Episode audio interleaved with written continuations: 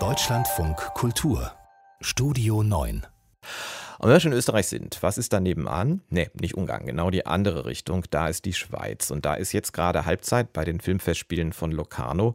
Und das Wochenende da im Tessin stand unter dem Zeichen des deutschen Kinos, auch wenn das Wetter ziemlich ungnädig war und die ein oder andere Premiere ins Wasser fallen ließ. Und äh, das ist zum Beispiel auch etwas, was äh, die Schauspielerin Hannah Herzsprung, obwohl sie fröhlich klingt, gar nicht so toll fand, glaube ich. War natürlich sehr aufregend mit dem Hin und Her. Kann er gezeigt werden auf der Piazza oder nicht? Und ich finde gerade gerade der Film Monte Verita ist ein Film für die Piazza. Also nicht nur, weil er hier auch gespielt hat, was für uns natürlich unglaublich ist, wieder genau nach einem Jahr hier zu sein. Und äh, sind natürlich alle ein bisschen traurig, dass das gestern so ins Wasser gefallen ist. Aber egal, es war trotzdem ein wunderschöner Abend. Wir hatten die Möglichkeit, ihn auf einer großen Leinwand zu zeigen. Und ähm, da gehört der Film hin und ich bin ganz glücklich, ja. Das, was Anna Herzsprung da immer als ihn bezeichnet, das ist äh, der Film, in dem sie mitspielt, der Schweizer Film Monte Verita. Und äh, der hat durch das Sommergewitter äh, gestört äh, dann eben doch diese Premiere nicht ganz so wie geplant erleben können. Aber er hatte sie und gesehen hat den Film auch unser Kritiker Patrick Wilinski. Ich sag mal schönen guten Morgen nach Locarno. Ja, guten Morgen. Das ist ein Film über diese berühmte Aussteigerkooperative Anfang des letzten Jahrhunderts, Monte Verita in Ascona. Was interessiert denn den Regisseur dieses Films, Stefan Jäger, an dieser Kommune heute?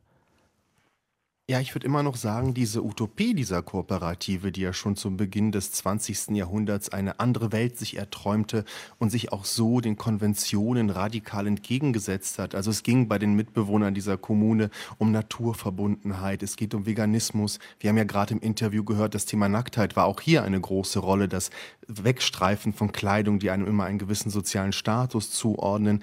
Im Film selbst lernen wir eine Wienerin kennen, die aus ihrer gewalttätigen Ehe flüchtet zu Montevideo Verita und als Fotografin das Leben dort beginnt festzuhalten und sich so auch ein bisschen emanzipiert.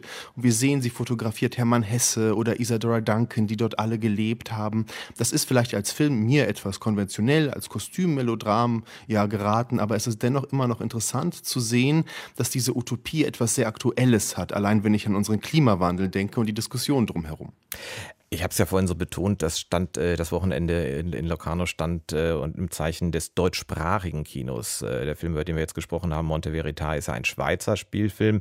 Ähm, der einzige äh, wirklich deutsche Spielfilm am Wochenende der Weltpremiere gefeiert hat, ist die Literaturverfilmung Niemand ist bei den Kälbern von Sabrina Sarabi. Wie kam dieser Film an? Ja, sehr gut. Es gab viel Applaus und sehr viel positives Feedback, jetzt auch noch zwei Tage nach der Premiere des Films. Es ist ja eine Literaturverfilmung und es geht im Roman und Film um Christine, eine 20-jährige Frau, die auf dem Mecklenburg-Vorpommerschen Land wohnt, auf dem Bauernhof ihres Freundes und im Grunde möchte sie dort nicht sein. Das ist nicht ihr Leben. Sie kommt aber dort nicht weg und mit der Zeit entwickelt sie eine immer größere Wut auf sich und die Umgebung, auf die Situation, in der sie ist und das kommt auch immer wieder wieder oder es kippt auch immer wieder ins Selbstzerstörerische. Das ist ein Film, der das Landleben entromantisiert, der aber auch viel zu sagen hat über ostdeutsche Milieus, über Desillusionierung und über Frust. Das ist der Regisseurin sehr gut gelungen, die hier mit Saskia Rosendahl arbeitet, diesem neuen Shootingstar der deutschen Schauspieler. Und auch Saskia Rosendahl, der gehört dieser Film. Sie ist in jeder Szene zu sehen und zeigt diese Frau gar nicht so psychologisieren, sondern immer über Affekte. Das hat mir sehr gut gefallen. Da muss ich gerade grinsen. Wir haben schon mehrfach darüber diskutiert, ob ob ein Schauspieler oder eine Schauspielerin einen Film retten kann. Sie sagen immer nein, aber diesen Film muss die ja auch gar nicht retten, ne?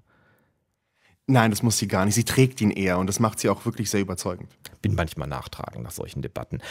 Aber vergessen wir jetzt die deutschsprachigen Filme mal für einen kleinen Moment und blicken wir insgesamt äh, auf den internationalen Wettbewerb, der ja zum ersten Mal vom neuen künstlerischen Leiter äh, Giona Nazzaro kuratiert wurde. Ist jetzt eine große Frage, aber wir haben auch noch ein bisschen Zeit. Wie schätzen Sie denn jetzt, Halbzeit habe ich gesagt, ist ja ungefähr, wie schätzen Sie die Qualität bisher ein? Es ist noch gar nicht so leicht in Worte zu fassen, muss ich sagen. Der Wettbewerb, der meandert noch etwas vor sich hin, aber es wird eine Sache sehr deutlich, dass der künstlerische Leiter mit seinem Auswahlkomitee wohl einen Hang zum Genrefilm hat. Vor allem für Genrefilme, die sich mit der Dekonstruktion von Geschlechterrollen auseinandersetzen. Da gab es einen Film aus Indonesien vom Regisseur Edwin, der erzählt von einem Kämpfer und Gangster in den 1980er Jahren. Der ist aber als Kämpfer zwar so männlich und so ein Macho, aber er ist impotent und als er sich in eine Frau Frau verliebt, eine Kämpferin, so, die ihn einmal ziemlich heftig vermöbelt, dann traut er sich nicht wirklich, sie zu heiraten, mit ihr ins Bett zu gehen, weil das kann er ja gar nicht. Und so wird das auch zu so einer sehr schönen Dekonstruktion von Macho-Klischees im Genre-Kino aber verhaftet.